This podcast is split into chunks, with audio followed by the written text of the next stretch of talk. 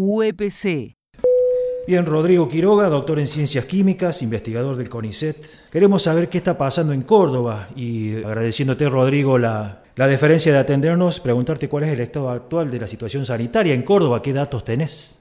Bueno, la, verdad que la situación es muy complicada, esto ya, ya se veía venir, los que estamos analizando los datos a diario, ya hace dos, tres semanas que veíamos que en las grandes provincias del interior, eh, Mendoza, Santa Fe, Córdoba, Tucumán, se empezaba, se empezaba a ver un aumento importante de los casos a una velocidad muy similar a la que se, ya se había visto en el AMBA unas semanas antes, ¿no? Todo hacía pensar que eh, hoy Córdoba iba a estar como el AMBA estaba hace dos, tres semanas, y así fue como sucedió, ¿no? En dos, tres semanas, Córdoba va a estar como el AMBA está hoy, con un colapso total del sistema de salud. Claro.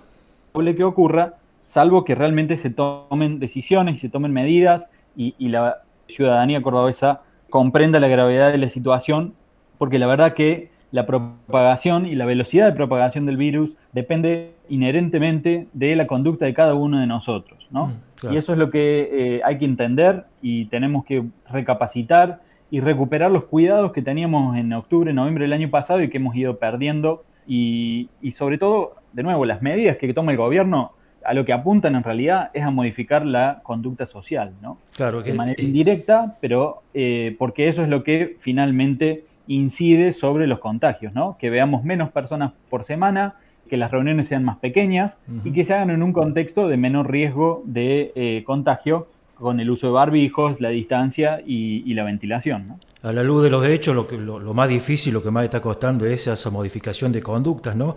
Sabemos que, bueno, eh, la circulación del virus en realidad es la circulación, es directamente proporcional a la circulación de las personas. ¿Dónde consideras que se dan los mayores contagios? Y otra cosa también es si estas medidas, las cuales ha tomado el gobierno nacional, en las cuales Córdoba prácticamente no ha adherido, si te parece que son suficientes. Bueno, la verdad que el, que diga que sabe dónde se dan la mayoría de los contagios miente porque no tenemos la menor idea. Esa es la verdad. Para el 80% de los casos no se sabe dónde se contagia la gente porque la circulación eh, de las personas es muy alta y la circulación viral es muy alta, ¿no? Entonces la verdad es que la probabilidad de cada una de las cosas que hacemos, la probabilidad de contagiarnos es baja, pero cuando vos haces 7, 8, 10 eventos donde vos estás con otra persona charlando, en algunos de esos te puede pasar que te contagies, ¿no? Y la verdad que después no tenés idea dónde. De nuevo, repetir que el riesgo aumenta al no usar barbijos, al estar a menos de dos metros, al charlar durante largos periodos de tiempo y al hacerlo en lugares cerrados y mal ventilados, ¿no? Vemos dónde están ocurriendo la mayoría de los contagios. Eh, lo más probable es que esté ocurriendo en todos lados, ¿no? Mm. Todo lo que es de mayor riesgo es, de nuevo, lo que es puertas adentro, con muchas personas y sabemos que las medidas que se tomaron apuntan sobre todo a intentar restringir la normalidad de la nocturnidad, ¿no? Las actividades nocturnas y que sabemos que implican alto riesgo de contagio, como son bares, restaurantes, boliches, etcétera, ¿no? Todas las condiciones de alto riesgo que mencionaba antes.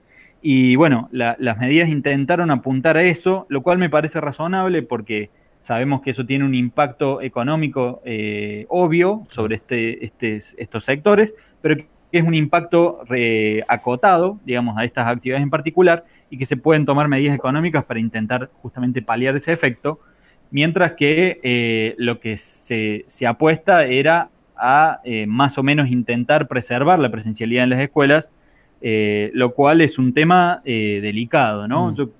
es un tema complejo eh, si querés ahora lo podemos charlar. Sí, yo lo que, pero, eh, lo, que, quería completar un poquito es, a ver, como, preocupados como ciudadanos corrientes, pero además como, como sindicalistas, como, como dirigentes sindicales, como un sindicato que está básicamente muy abocado a garantizar o tratar de hacer entender de que la presencialidad es realmente muy necesaria en las escuelas, que es irreemplazable, pero que no podemos este, aceptar una presencialidad a cualquier costo y necesitamos que esa presencialidad sea controlada, que se pueda focalizar donde se tenga que cerrar por el, eh, aumento de contagios. ¿Vos tenés algunos parámetros que podrían garantizar una presencialidad segura? No, garantizar es imposible, pero estoy absolutamente de acuerdo con lo que vos acabas de decir, ¿no? Eh, la presencialidad es importantísima y reemplazable y todos queremos la mayor presencialidad posible, ¿no? Sabemos lo importante que es para tanto en términos sociales como educativos. Eh, pero la verdad es que no, no, no, no es posible llevar adelante una presencialidad eh, en un contexto donde el cual estamos yendo directo al colapso absoluto del sistema sanitario, ¿no? Sí. La verdad que en, esas condiciones no es posible eh, tener presencialidad. Obviamente uno preferiría que se, restrinjan otro tipo de actividades de alto riesgo, como las que mencionaba antes, antes que las escuelas. Pero también, es, eh, también hay que tener en cuenta que eh, está, se está dificultando el consenso social mm. para restringir otro tipo de actividades, por, sea por el costado recreativo o económico, ¿no? Entonces, la verdad que se complica bastante eh, pero nuevamente creo que tenemos que tener reglas claras y tener en cuenta la incidencia de casos como factor central para decidir la virtualidad o la presencialidad.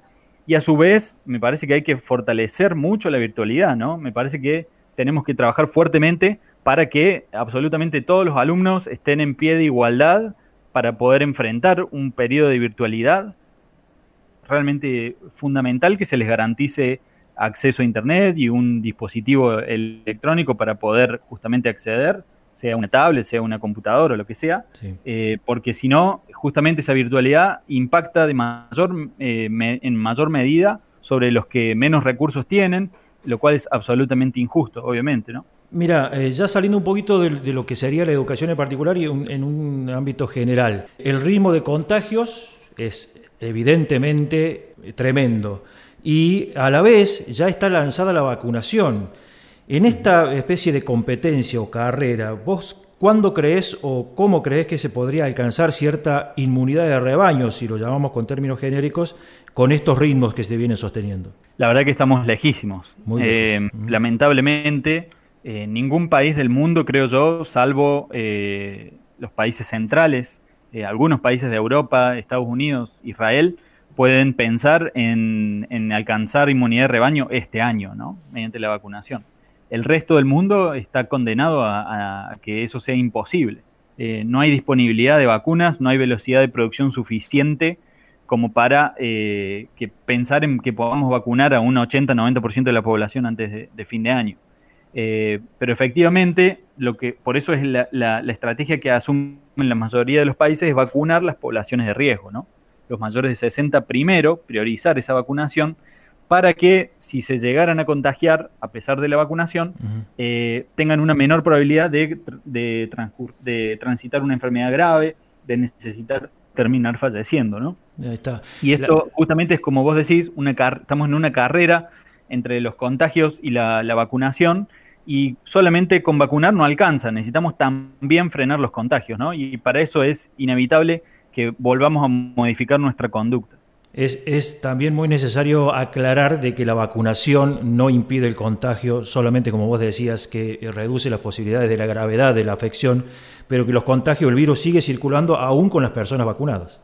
Sí, el virus va a seguir circulando porque, como te decía anteriormente, necesitaríamos una, un porcentaje de la población vacunada eh, muy, muy superior a lo que podemos pensar en alcanzar este año. Así que la verdad que eh, sin dudas el virus va a seguir circulando y lo peligroso también de dejarlo circular a, sus anchas es que va acumulando mutaciones y van surgiendo variantes eh, resistentes a las vacunas y, o más contagiosas, ¿no? Ocurriendo en todo el mundo y de hecho en este momento, gran parte de la gravedad de la situación por la que transcurrimos es debido a que tenemos ya circulación de las variantes de Reino Unido y de, y de Manaus, que sabemos que son más contagiosas y justamente por eso la velocidad del aumento de los contagios y de la ocupación de camas de terapia intensiva, ¿no? Hemos tenido datos últimamente con un relevamiento propio, si bien no es una estadística certera, pero ante falta por ahí de datos del Ministerio de Educación, que en distintos departamentos de la provincia de Córdoba el número de contagios por cada 100.000 habitantes supera ampliamente los límites establecidos. Y en esos lugares uno piensa que debería haber un consenso para que se lleve adelante el cierre de instituciones, entre ellas las escuelas, por el tiempo que sea necesario, focalizada y temporaria, para que los contagios bajen. El gobierno, de alguna manera, ha dicho que esto es posible, pero no termina decretándolo y es muy difícil que los consensos lleguen a los lugares donde tienen que llegar. ¿Tenés datos sobre esto? ¿Qué opinión te merece? Sí, eh, absolutamente. Justamente estuve haciendo hoy eh, un poco de números y casi todos los, todos, de hecho, los departamentos de la provincia están por encima de los 200 casos semanales por cada 100.000 habitantes y ese es justamente el límite con el cual la mayoría de los países lo consideran de altísimo riesgo para la presencialidad, ¿no? En particular, General San Martín, Punilla están todos encima de los 400, o sea, están por encima del doble de la cantidad de casos semanales que se consideran de alto riesgo. Así que la verdad que la situación es muy complicada. Yo creo que hay que tomar en cuenta que mientras antes se tomen medidas para intentar controlar la situación, es mejor porque podemos pensar en quizás evitar medidas más graves o más drásticas más adelante, ¿no? Todos sabemos las consecuencias económicas, sociales y educativas que tiene, por ejemplo, un cierre total, ¿no? Entonces, si queremos intentar evitar un cierre total, tenemos que hacer todo lo posible por controlar la circulación viral antes, ¿no? Claro. Volviendo un poquito al tema de vacunación versus contagios, ¿qué, qué nos podés decir ya para cerrar sobre la producción de la vacuna aquí en nuestro país, la posiblemente Sputnik B, pero producida por, por Argentina? Bueno, eh, lo primero que hay que aclarar que la, la, planta lo que haría este año no sería producir la, la formulación, sino el envasado. Eh, sin sacarle mérito, porque realmente el envasado de una vacuna no, no es cosa simple pero sin duda es una gran noticia porque eso significa que seguramente se van a poder acelerar los plazos y evitar algunos cuellos de botella, lo cual haría que lleguen mayor cantidad de vacunas más rápido para uso local y además realmente está demostrando ser una de las vacunas más seguras y más eficaces a nivel mundial, ¿no? Así que la verdad que es una gran noticia para Argentina. Genial. Rodrigo Quiroga, doctor en Ciencias Químicas, investigador del CONICET, muchas gracias por haber accedido a esta entrevista con la TISA. Gracias a vos, un saludo.